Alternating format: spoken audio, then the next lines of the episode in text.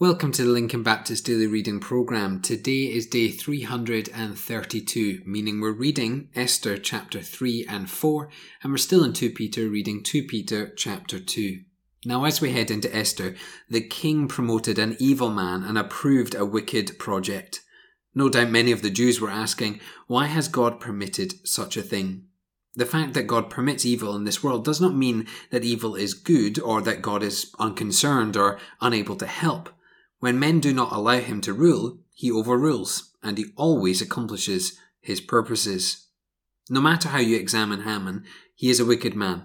Promote him, and he gets proud. Ignore him, and he becomes angry and takes out his anger on a whole race. Make him rich, and he uses his money to destroy and not to build. Everything about Haman was hateful to the Lord, but he did not interfere with Haman's evil deeds. Haman's sins would ultimately destroy him, yet he would still be used by God for the good of Israel. As we go into chapter 4, we see that a crisis does not make a person, it shows what a person is made of. In spite of the danger involved, Mordecai publicly displayed his grief and let people know his position. He would not stand by and do nothing when the authorities were about to slaughter innocent people, including children.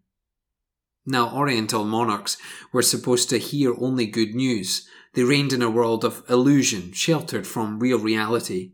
Even the queen had to have permission to talk to the king. How different it was with the king of kings. He was worn in sackcloth of sorrow. He knows how we feel and he gives us free access to his throne. Our Lord Jesus Christ is indeed very different from the kings of old age. You see, God uses people to accomplish his purposes and Esther was God's prepared servant for that hour.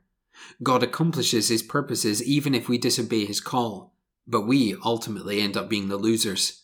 Mordecai did not want Esther's gifts, he wanted her life surrendered to the Lord, and she became a living sacrifice to accomplish the work of God.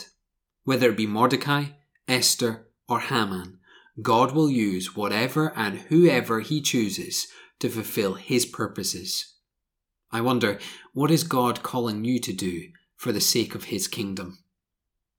We go now into 2 Peter 2, our New Testament reading, and the description of false teachers is clear enough to help you detect them and vivid enough to make you want to avoid them. It's not enough to reject false teachers, you must also reject their way of life and the hypocrisy behind it. Their tool is deception, so you must know God's word and exercise discernment when you hear their impressive language. They fellowship with you only to find out what they can get from you. And when they will leave you in a worse shape than they found you, you will truly see their deceptive and destructive behavior. We are to beware the false teachers. Their purpose is personal. Pleasure and financial gain is what they desire, and their destiny is ultimately the judgment of God.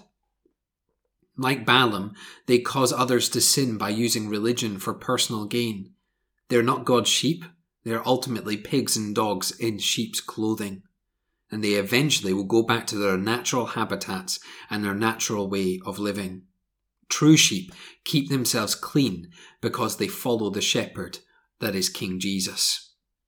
I think more than ever, the church needs to be aware of those that would sneak into the church and try to be godly in their outlook, yet you know at heart they're out for themselves. Let us today pray that the Lord would protect us from such false teachers.